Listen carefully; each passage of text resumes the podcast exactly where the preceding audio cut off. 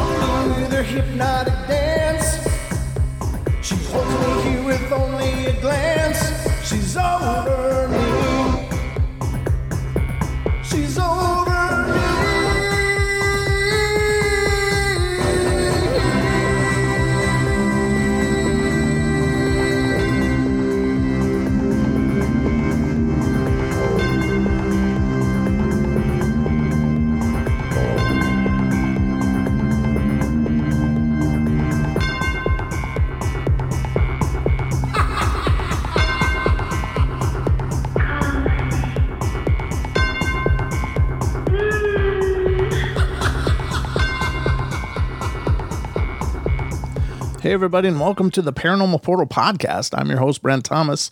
Hope you guys are doing great out there and uh, having a wonderful day. Thank you to all of you whose amazing support has kept this podcast growing and growing. We certainly couldn't be where we are without you guys, and we are deeply indebted and thankful for your continued support. If any of you out there have stories that you'd like to share and you wouldn't mind being a guest on the show, please let me know. You can email me at paranormalportalradio at gmail.com and uh, I'll get together with you and we'll dial it in and uh, have you as a guest on the show yourself to share whatever paranormal goodness you've been through. So uh, don't forget to check out our, our YouTube page at youtube.com slash paranormal portal and uh, check out the live streams of the shows. Uh, the the podcast and the, and the live streams are two very different shows and uh, very different variety of information and such. So we hope you'll give the the YouTube channel a shot as well. And thank you so much for all of your uh, continued efforts on our behalf. And we look forward to continuing to bring you the best podcasting we know how. So I hope you're ready because we got a great show lined up for you guys tonight. So hang on, it's time to get creepy.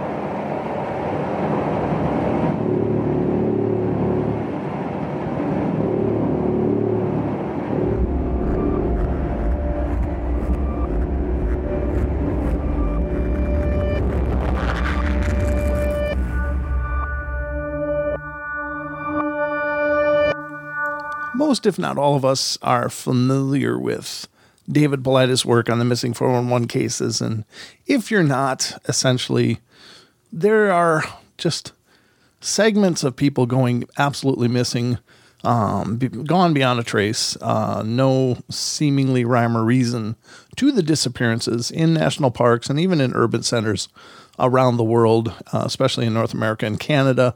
But the phenomena doesn't seem to be limited to our region either. It's kind of all over the place. And uh, of course, we've all seen the missing people posters that are around, and oftentimes it's nefarious or some kind of custody battle or whatever. But every once in a while, some people go missing in the national forests and in, in other areas that are otherwise wouldn't seem to be the type to just disappear. Like they don't seem like a vulnerable population, not like children or, uh, you know, in some cases, uh, some some more vulnerable parts of our population. But sometimes they're hunters and outdoorsmen and people that are, you know, very versed, well versed in the outdoors and getting out into the national forests and hunting and, and hiking and such, and and they'll just suddenly be gone. And there's a whole lot of intrigue and mystery around what's going on in these cases. Uh, oftentimes, it's left for us to just sit back and just kind of speculate. what the hell happened? What's going on here?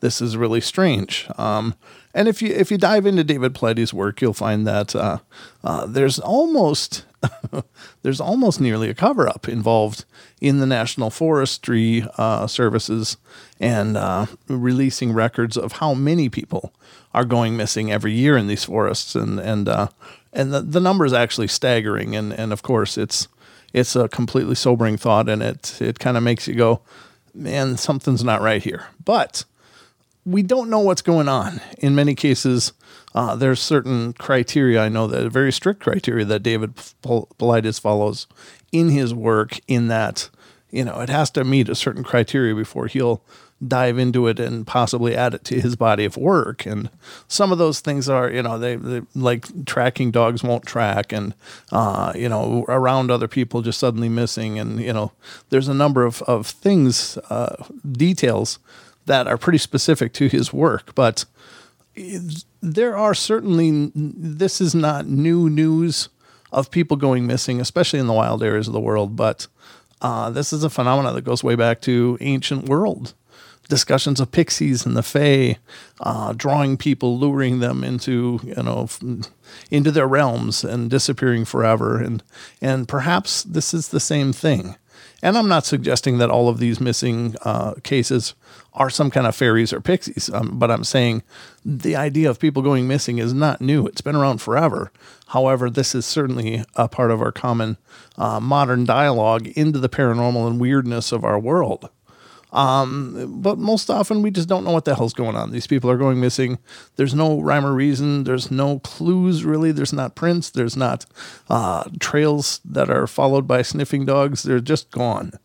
And we, we just wonder, well, what's going on? Well, I thought it'd be kind of a, a great idea to, to cover uh, an article today on the on the podcast that I think is very interesting, and it might dive into some of the some of the weirdness that's out there, and maybe in some of these cases, a little glimpse into what's going on. The article in question is by a good friend of the show, Mr. Brent Swancer, and uh, he writes uh, uh, paranormal and Fortean articles for mysteriousuniverse.org. Uh, just a brilliant man, a great friend, uh, and one of the most talented paranormal writers out there, in my opinion. Uh, I, I read his, his articles and learn something every time and uh, he he uh, he also has a, a Facebook group if you want to catch up with Brent Swancer or his his group of uh, you know uh, individuals out there on Facebook. You can do so by looking for Dark League Paranormal and it's a great group. I'm I'm involved out there too, and and fantastic people, fantastic discussions, and fantastic information. And so I definitely want to promote all of that because uh, you know it's it's my great honor to be able to showcase his articles uh, on our show from time to time. And this one is no different, but this one is from mysteriousuniverse.org, and it's dated May eighth of 2020. And the title of the article is "The Almost Vanished." Lured into the woods by strange forces. Brent Swancer. So we're going to dive into this today and see what's going on and have some discussion about could this possibly be some of the phenomena people are experiencing before they disappear. I don't know, it's anybody's guess, but uh, you be the judge. Within the world of mysterious disappearances and vanishings, some of the most peculiar have happened in the wilderness areas of our world. Among the strangest of these are the cases compiled by researcher and author David Paulides. In his Missing 411 series of books featuring all manner of bizarre clues and odd details that at times seem to point at something almost supernatural at work behind the scenes. Since most of the people who have gone missing have never returned alive, we are mostly left to speculate, but on certain occasions, there are those accounts in which someone seems to have been on the brink of becoming one of these victims, yet somehow escaping the clutches of these forces to return and tell the tale. Here we'll look at a section of some accounts from these almost vanished, which seem to point at something rather insidious permeating the wild places out there to pull people and to never come back. Among these tales of the almost vanish, almost taken, whatever you want to call them, there are quite a few cases in which it seems that the very woods have called out to these people to draw them in, quite possibly with the intention of never returning them. There are numerous examples of this on the Missing 411 Reddit forums, and one of these comes from a poster called Magnific Cone, who says that this happened when he was a young Boy Scout camping in the rugged wilderness at a place called Mount Washington in the United States. At that time, he was part of a group of others, and they were in the process of hiking up one of the mountain's winding trails. When the group, uh, when two the two group members he was with decided to stop and take a break. However, he felt a strange, overwhelming urge to keep going, often accompanied by a sense of blurred or lost time. The witness in this case says, once my group and I got above the tree line, and by several boulders, my two friends decided to slow down and drink water. I don't know why, but I was overcome by an urge that just pulled me to keep going. Eventually, I got lost. My perception of time had vanished, and it felt like a dream because I kept changing locations. But I couldn't remember walking there, and I never questioned it. And somehow I got to a cliff, and suddenly I was by a huge pile of rocks and I began to feel sick and dizzy. I took off my gray and olive windbreaker to reveal my neon scout shirt and folded my windbreaker onto a pillow and just laid down. Suddenly, a man dressed in black tights with a red cross, I think he worked there, I don't know, ran towards me and told me that I looked dehydrated and that there was a weather station I could eat at. Well, I put on my jacket after getting cold and headed up to the weather station. I met up with uh, my troop there, and they were worried and informed me that I was missing for almost an hour. When we made it back down, I fell asleep in the car and was drained. So, what was going on here? We also have the case of poster Cacophonica, Cacophonica, uh. I don't know. I'm sorry, probably brutalizing that name, but it's the best I can do. Who says this happened when he was living at a rural railroad town in the southwest corner of Missouri in the U.S., which was surrounded by hills, woods, and ravines. One summer day, he went out for a walk in the woods near his home, along with his dog, a pit bull named Fatty. That's a great name. I love that. And as they made their way through a creek bed, the dog began whining and cowering for no discernible reason. Thinking that there was a, a, wild animal out there, the witness stopped to listen, only to find the woods eerily devoid of any sounds at all. No wind or birds or anything at all. Which was very weird because even on a calm day, the forest would usually be teeming with sounds and life. And he stood there for a few minutes in that spooky silence, the only sound was his whining dog, which was also odd in that the animal was usually fearless and afraid of nothing. And then he then felt a creeping sensation that gave him the distinct impression that he was being watched, an ominous feeling he couldn't shake.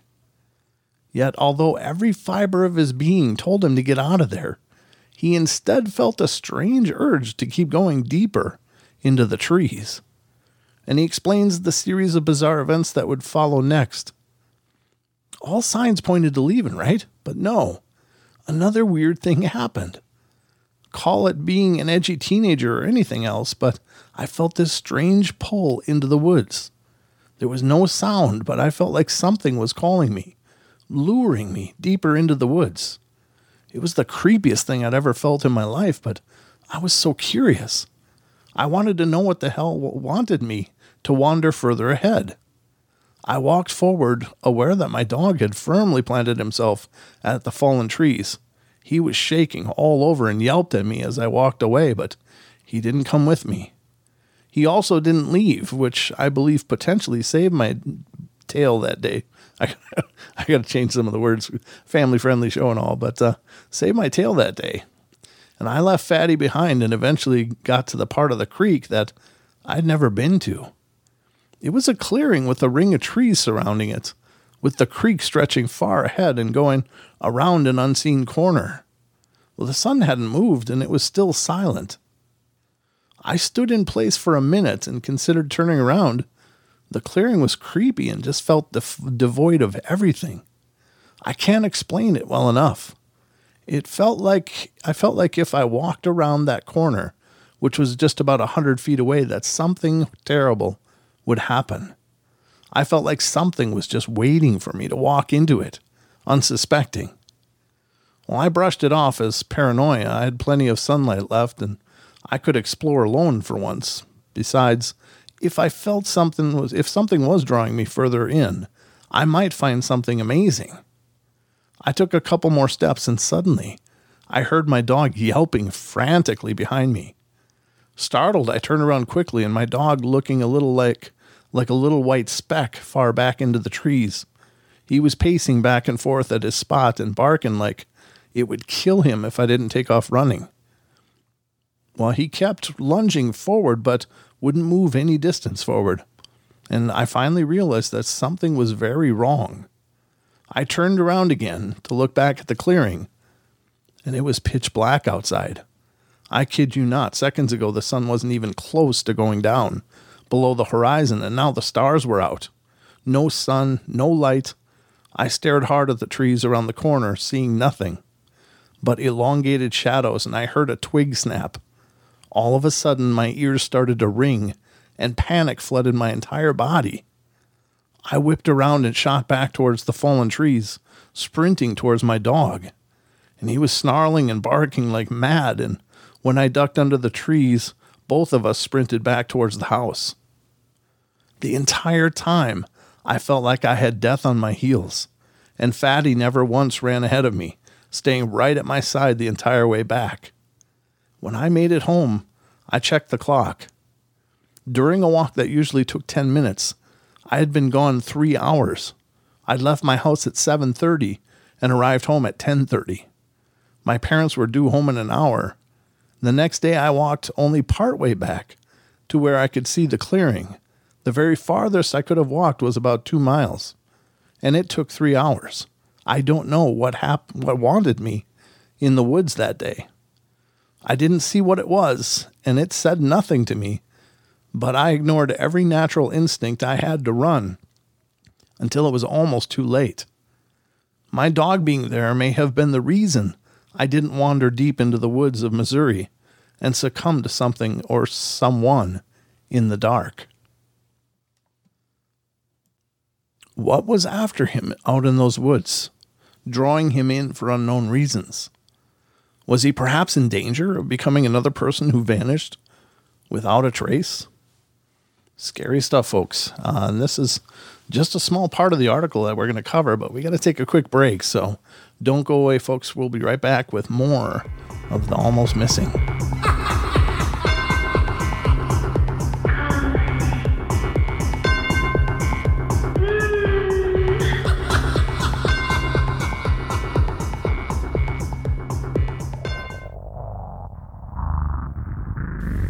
Hey guys, Brent Thomas here of the Paranormal Portal Podcast. We just wanted to take a moment to introduce you to the Paranormal Portal store. We've got t-shirts, hoodies, leggings, stickers, mugs, you name it, you might find it over there. So head on over to teespring.com slash stores slash paranormal dash portal and you too can help fund the Paranormal Portal podcast. Thank you so much for all that you do and thank you for being a part of our Paranormal Portal family.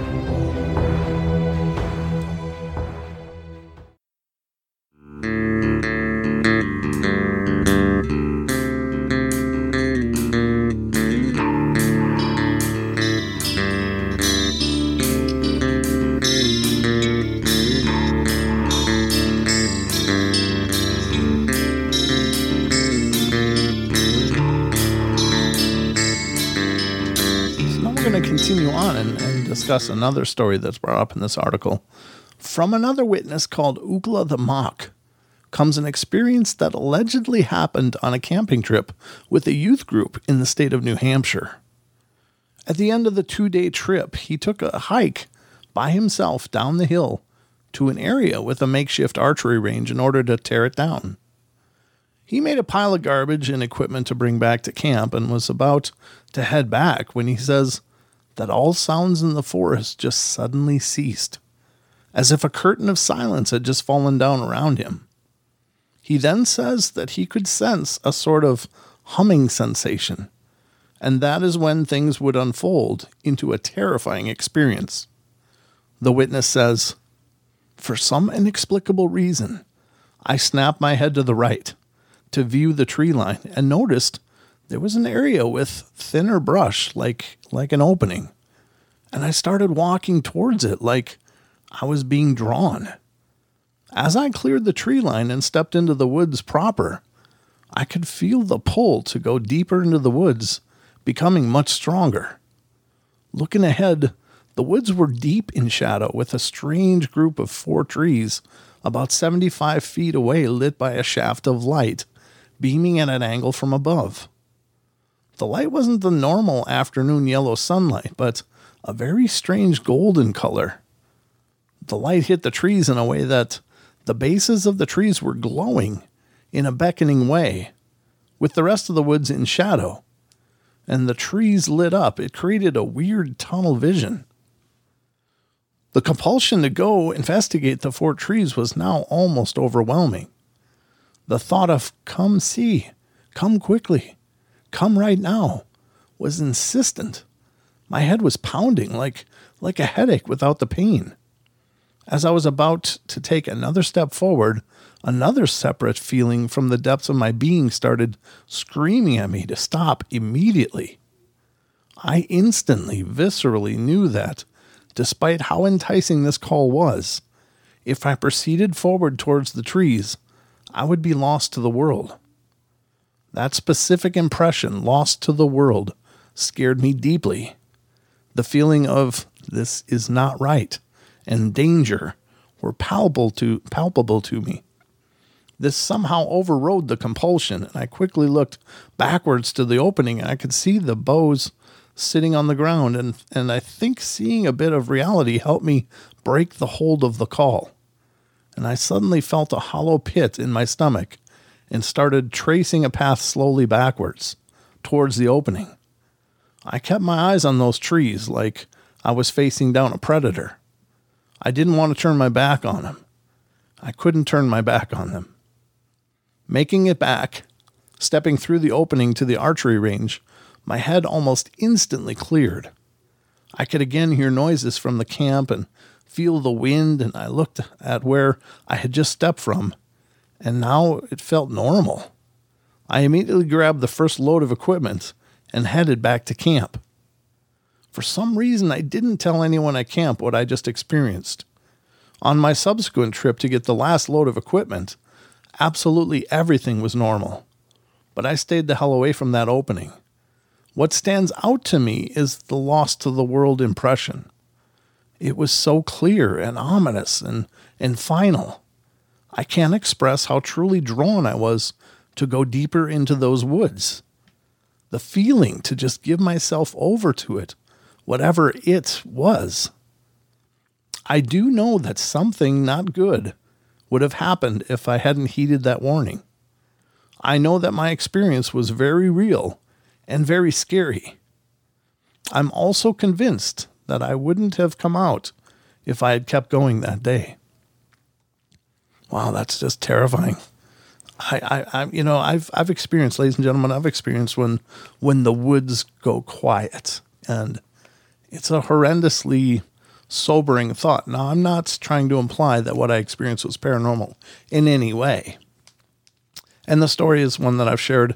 At least I know I've shared it on the YouTube show several times, but I'll share it here just for the sake of doing it. But it was a situation where um, friends of mine had a had a house up in the hills, and it's actually the same house where I saw um, the flying saucer that I witnessed when I had my first UFO experience. And uh, they they since have lived in the house and, and whatever. And and uh, as it goes that night uh, my friend's wife and the small child were alone up at the house in the mountains. And uh, the husband was off traveling doing you know one of his business trips or whatever. And uh, she called me and she said i don't know what's going on but the dog won't stop barking now, they, had a, a german shepherd dog and uh, it was a good guard dog a good dog um, just a really family oriented dog and not overly hyper, but on this night, the dog would not settle down. It would not settle down. And I could hear it barking in the background, and it was outside. And uh, she said, It won't stop barking. He won't stop barking. And something's wrong. Can you come up? And I'm like, Sure. So I, I, I jumped in my car and drove the 20 some minutes out to the, the house there and got there. And, and uh, I got, to, got the dog and, and uh, got him to quit barking. Once he stopped barking, I experienced that quiet that is so often referenced in stories that even even the insects seem to be holding their breath. It's just the craziest thing. Even things like crickets aren't chirping. And it's the strangest thing because when you think about it, what does a cricket know? I mean, it's this little bug. Why does it stop chirping? Along with everything else, it just goes quiet. And it's like this shared experience that all of these creatures and, and parts of the forest share in these moments where there's some kind of suspense. Now, it could have just been some predator was around, like a mountain lion or whatever. Uh, the woods tend to go silent when there's a predator stalking prey and stuff. Um, but whatever the case was, it was really unnerving. So I, you know, I grabbed this big, you know, this big, long, heavy duty stick, and I'm walking with the dog around the house, just doing laps and marveling at how quiet it is, but just being you know, as, as stoic as I can be because I don't know what's out there and I don't know what's going on. And then it was funny because suddenly and very slowly, things started making noise again. It was like whatever that presence was, whatever was making the woods go quiet, had just left. And suddenly, first it was the crickets, then the tree frogs, and then, you know, the, the, the normal noises returned. And it was just this really incredibly tense feeling now, again, I don't know what was causing that hush to fall over the forest, but when you're in those moments, it's just like, I don't know, it's almost this prime, primeval state where you, you feel like you're like the gladiator in the ring all of a sudden and, and your, your senses go into hyper alert and, and you look around trying to figure out what the hell's going on. But uh, so I, I do understand that silence. I don't know how it works. I don't know what causes it. And I, I imagine there's many, many different different causes for things like that, but but it is a really sobering experience. It's it brings you right fully 100% into the now. Like your mind doesn't drift. You're just totally hyper aware of every little noise and thing going on around you. You go absolutely into this survival mode. It's pretty intense. But it all worked out fine and that was the end of the experience and I, you know, once everything normalized, I came back home, but it was it was pretty intense, and it was the dead of night too when this happened. So it was a pretty pretty intense time. But anyway, that was my experience with the forests going dark. So we'll continue here, and this is uh, next story uh, highlighted in this article is is in another case. Poster Bellabina 143 describes how she was 11 years old when she had her own such brush with the unexplained. She says that she and her family would go out camping in the woods of New Hampshire in their camping trailer every summer. And it was during one of these excursions that something very odd would happen. Uh, she says that one time during one of these camping trips, her uncle woke her up and asked if she remembered that uh, what had happened the previous evening, to which she replied that no, she did not. It was then that the aunt, father, and mother would tell her what had transpired, which was creepy, to say the least, and of which the witness says, My aunt was a bit shaky, and she asked, Do you remember what happened last night? I shook my head, no, and listened as my aunt told me about the extremely strange night, which I do not recall whatsoever. My aunt explained that at about 2 a.m., she awoke to the uh, woke up to the door of the camper being wide open. She quickly checked the bunks and noticed that I was nowhere to be found. She woke up my mom and dad, and then my mom and dad got flashlights and started frantically searching for me outside around the immediate area. My aunt stayed behind because there were still four kids sleeping in the camper. After a scary 10 minute search, my dad s- spotted me. I had walked out of the camper and into the trees about 30 feet away. It was far enough that I could not be seen unless he walked into the trees a bit. And I was just standing out there in the dark, with my eyes completely open, but not responding to him at all. I had no shoes, no flashlight, and was wearing just shorts and a t shirt. He said that he grabbed my hand and started walking me back to the camp. He remembers asking me, What's going on? Why in the world would you go out on your own like that? And then I finally spoke up, saying, I need to wait here, Dad. Let's just stay here. My mom remembers that I then started crying as she and Dad led me back to the camper. Whenever I think back to this story, I get a sick, strange feeling. Thank God my aunt woke up when she did. It's important to note that I've never been known to sleepwalk before or after that night. It was an isolated incident which could have had a very different ending had I not been so lucky. My mom was so upset that she decided to get rid of the trailer, and we didn't do much camping after that night. Yeah, you can hardly blame him. Wow. And he says, Was this something calling her into the woods to be spirited away or something else? Who knows? Yeah, that's that's really tough stuff. Um, what's going on in these situations? Now, there is a common theme to these situations, and that is this compulsion. And is that what people are experiencing in the cases where people aren't so fortunate? Do they feel a compulsion? Is there is there something perhaps extraterrestrial like the the story that we just covered with the trees that were illuminated into the in the woods further? Um, you know, that sounds like some kind of uh, extraterrestrial presence. Doesn't necessarily have to be. It could be something transdimensional or otherwise. It could just be a uh, it could be a, a hallucination some form of hallucination that is impl- imposed into the mind of the person. Um, it's hard to say. It's really hard to say. And of course, it's all speculation, but this is kind of a neat opportunity to see what might be going on in these situations where these people do go missing. And it's, it's incredibly, incredibly shocking. Could there be things out there that we're not quite aware of? And maybe we are aware of them. Maybe these are things we do hear about, like the Sasquatch or the the rake or ghouls or whatever you want to call them, or or any number of other cryptids that are believed to be out there. Is this one of their forms of predation? Do they impose a will over people? Is there a, a compulsion? Is it a, a vampiric thing? Um, in the vampiric lore, of course, people feel compelled. In the Black Eyed Kids encounters, people feel this compulsion to help uh, even though they have this this hardcore primal fear welling up inside of them.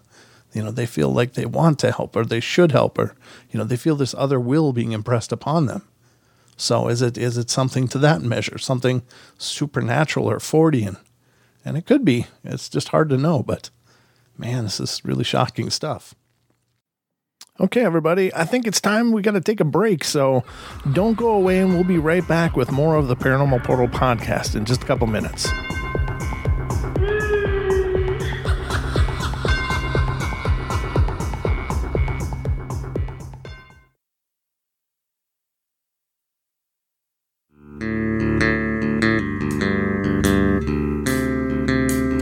Right, everybody, and we're back, and we're back at it here on the Paranormal Portal podcast.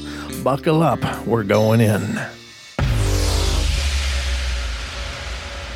All right, folks, welcome back, and we'll get to the last part of this discussion today with the almost missing, and uh, it's a pretty bizarre topic, and it's pretty pretty scary to think that people are feeling these compulsions to go into forests or acting out of their own will. And I find that absolutely, uh, absolutely frightening, to be honest with you. That's pretty scary stuff. But let's see where we go with the rest of this article. It continues on. Similarly, we have the tale of a poster called Super Peyton M022, who says he lives in a house nestled right up against a large expanse of woods in the U.S. state of Kentucky and describes himself as an avid hiker and outdoorsman. When he had a strange experience, he was around 15 years old. He was out exploring with his two dogs, Max and Bo. He says of this surreal experience I was hiking a trail that runs up behind my aunt's house, one that I'd hiked day in and day out, just out and about enjoying the woods. I remember looking up the mountain, which I'd never hiked to the top to before, and feeling this strange call. It wasn't really a voice, but it was an urge I couldn't ignore. Keep in mind that I'm a very timid person and hiking unfamiliar trails on my own freaks me out to this day. But that day, all my fear had dissipated. All thought left my head, and I just climbed higher and higher. My dogs followed me, and I don't even know how to describe the feeling that came over me, but I remember just staring down at my feet and feeling at peace as I climbed. There was a moment when I paused to look out at the houses below. I'd never been that high up, remember, and I, I felt amazed. I took a picture on my phone and then I looked around for my dogs. Bo had already run off and Max was following. I called out to them frantically to stop, but they didn't listen. They disappeared. At this point, looking down the mountainside, I was very afraid. Then I looked back uphill, and it came over me again. I kept hiking. And I kept telling myself I'd just go a little bit further, see just a little bit more. I remember looking down at my feet, just like before, and listening to the silence of the woods around me, and just feeling at peace. It felt so easy to just keep going deeper and so difficult to turn around. But Bo felt the call, the call too, because even after I did break out of it and turn around, only after stumbling on a root and then called back to her, she wouldn't stop. I had to catch up with her and physically turn her around and pet her before she'd come with me. I couldn't stop. Eventually I heard my walkie-talkie crackle Everything was distorted and I couldn't make any of the words out. And I assume now that it was I was just out of range for it to pick up, but back then it freaked me out. Whatever had come over me lost its hold on my mind. My dogs were still gone. Panicked, I began running downhill. It's a wonder I didn't get hurt. As I neared the wide section uh, of the spring near the bottom, my walkie talkie picked back up and I heard my dogs running downhill behind me. I got home and mostly forgot about it. I just told myself I had almost been lost and to be more careful. I didn't know what's out there, but I know this the woods call to us all. In some cases, the lure that draws these people in is something other than a voice or feeling, but some sort of entity, and this can be seen in a bizarre report, report from poster Supreme Symbiote, whose story revolves around her mother, who grew up in an extremely rural area, area near Umbucua in Paraguay. I'm sure I'm brutalizing that word. It's Y R Y B U C U A, and it's in the country of Paraguay. One day, the mother was out playing as a child along with her grandmother when it seems that she was pulled into a nearby forest by powers beyond our understanding. The poster says of what happened The area where my mom grew up is especially rural in this countryside, where most of the poor people were. Her house was across from very thick woods that stretched for miles. One afternoon before it got dark, my grandma and my mom were outside. My mom was about seven years old at the time when she spotted what she described as a beautiful little white baby chick. Well, she's always loved animals and enjoyed catching them, so she wanted to catch it. It kept running away from her, even though it seemed like she was just about to catch it multiple times. After what seemed like she was running in a circle for minutes, my grandmother came out of nowhere and yanked my mom's hair. My mom said at that moment she was broken from a trance and that the sun had already set, and she was actually very deep in the woods. My grandmother smacked her really hard on the head and told her that El Pombero almost succeeded in taking her. My mom tried to explain to my grandmother about the pretty little chick, but of course it was nowhere to be found. My grandma said my mom seemed to be playing normally and then all of a sudden just started fast walking towards the woods. My grandma thankfully ran after her and was able to catch up to her. And I always think about what would have happened had my grandma not been there to stop it. I'm so glad that she was. Yeah, no kidding. Spooky to say the least, and gives the feeling that this might have been some sort of forest spirit drawing the girl in for inscrutable purposes. Curiously, we have another account from Nicaragua that also seems to involve some sort of impish forest entities. Poster Monkey 85 claims that when she was just six years old, she was staying with her grandmother on a huge plantation surrounded by thick rainforest. On one bright, clear day, she was out along a trail with her parents walking from their Jeep back to the plantation, and she says of what happened next. I remember playing with one of my favorite toys. It was the Green Ranger that you could push a button and his head would switch from his normal head to his helmet. Anyways, I was playing with it as we walked along the trail and then arrived to a small stream. My parents are able, easily able to jump over it and keep walking. And they look behind them, and I can see them watch me try to make the jump smiling at me. I do make the jump, but drop my toy in the process, and it gets picked up by the stream, so I immediately start following after it. I can hear my parents yelling for me, but I'm too focused on catching my toy. This next bit I still remember vividly to this day. All of a sudden, I'm in like a field with tall grass. It's surrounded by trees, and the one thing I notice is that it's eerily quiet. I have to reiterate that this is a Central American forest. It is never quiet. There are always hundreds of birds, monkeys, and other small animals everywhere. At the time, I didn't think anything of it, and then I hear something weird like chirping, and I see small, tiny orbs in the tall grass, and I'm not afraid of them, more like intrigued. They're, they're amongst the grass, like the way you would see an animal's eyes, but they're weightless and floating. I start walking towards them, but then I get scared and run away towards the forest. And I remember getting sleepy as I fell against a, a tree trunk. And according to the witness, she then actually went missing for a full two days as her family frantically searched for her. It was as though she had been kidnapped, since her father was rather rich, but there was never a ransom given. A massive search was launched for her, involving the police, military, and about a thousand people total combing the jungle dogs, helicopters, the works. But no trace of her was found. Although she doesn't remember anything of what happened during those two days, she does recall how she suddenly woke to find herself on a bus by herself and she explains, I was missing for two days. And the next thing I remember is waking up in the back of a bus. The bus driver waking me up and asking if I was okay.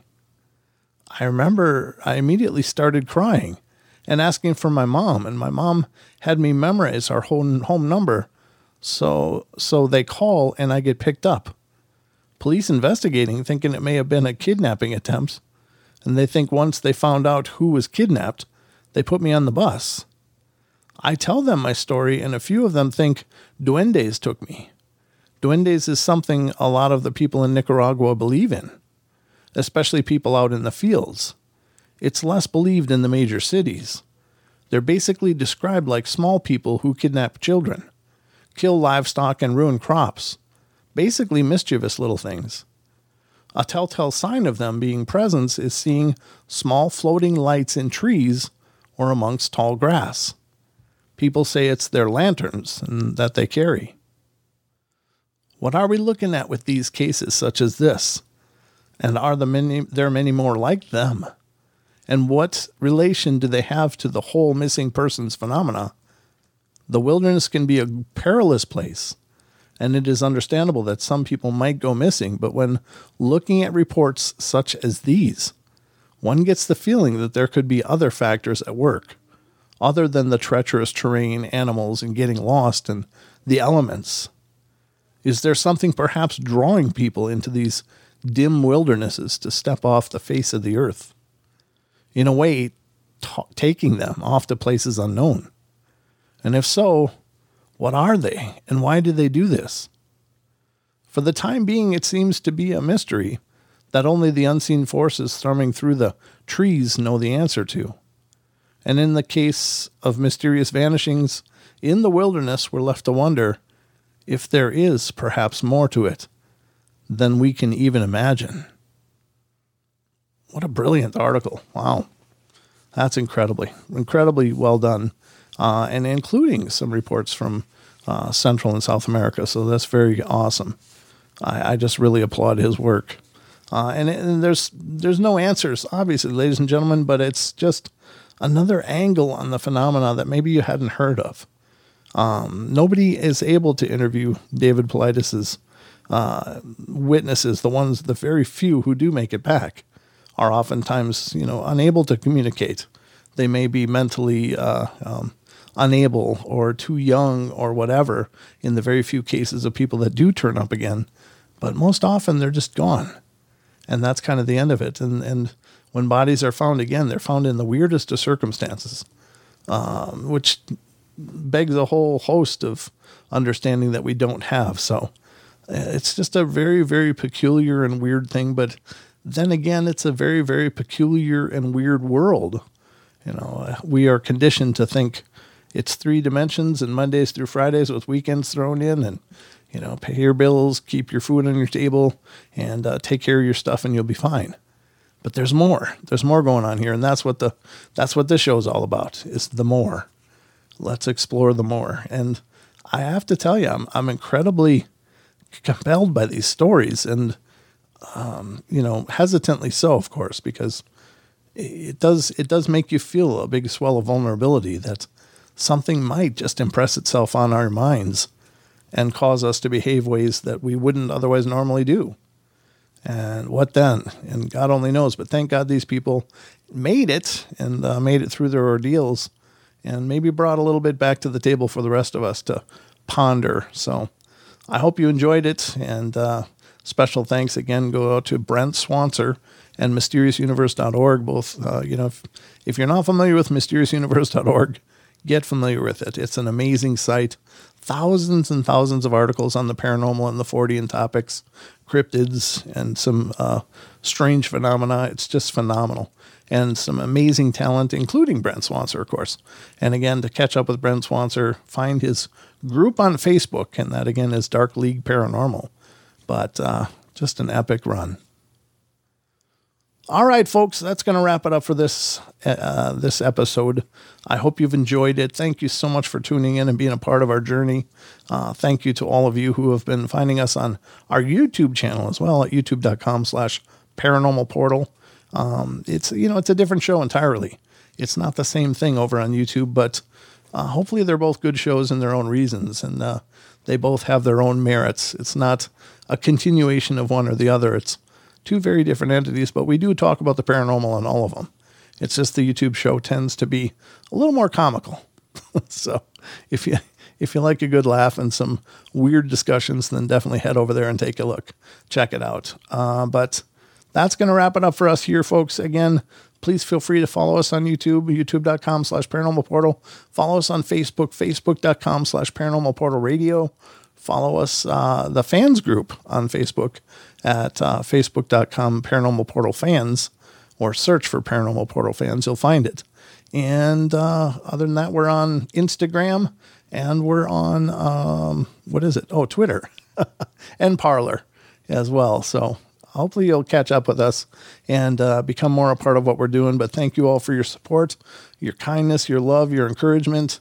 And thank you to all of you out there who continue to recommend the Paranormal Portal to new listeners. And uh, I appreciate your efforts on our behalf. And the show has been absolutely driven by by listener support. So thank you guys for that.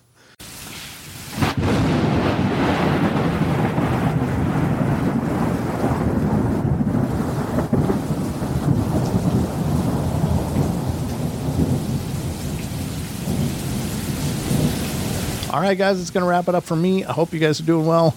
Uh, until next time, take care. Again, watch out for the from the vault episodes, which will be coming up in the next few days. Uh, I'm going to start releasing one of those. Uh, those are nostalgic look back at the paranormal portal, kind of back from where we started. Um, and long before there was a podcast, long before there was a YouTube channel, it was me and a microphone sitting on uh, internet radio trying to figure it out. And in production wise, they're okay. They're okay shows, and but they're going to be offered up as supplemental uh, bonus episodes, so you can kind of take a ride back in time with me to where it all where it all started. Hopefully, the information is good on those old shows too. I think it is, but uh, again, uh, I've come a long way. And uh, take them for what they are, but I hope you find them entertaining as well. So, watch for those uh, coming up this week. We'll release the first one, has to do with vampires, and uh, that that should be fun. So, anyway, guys, that's all I got for you tonight.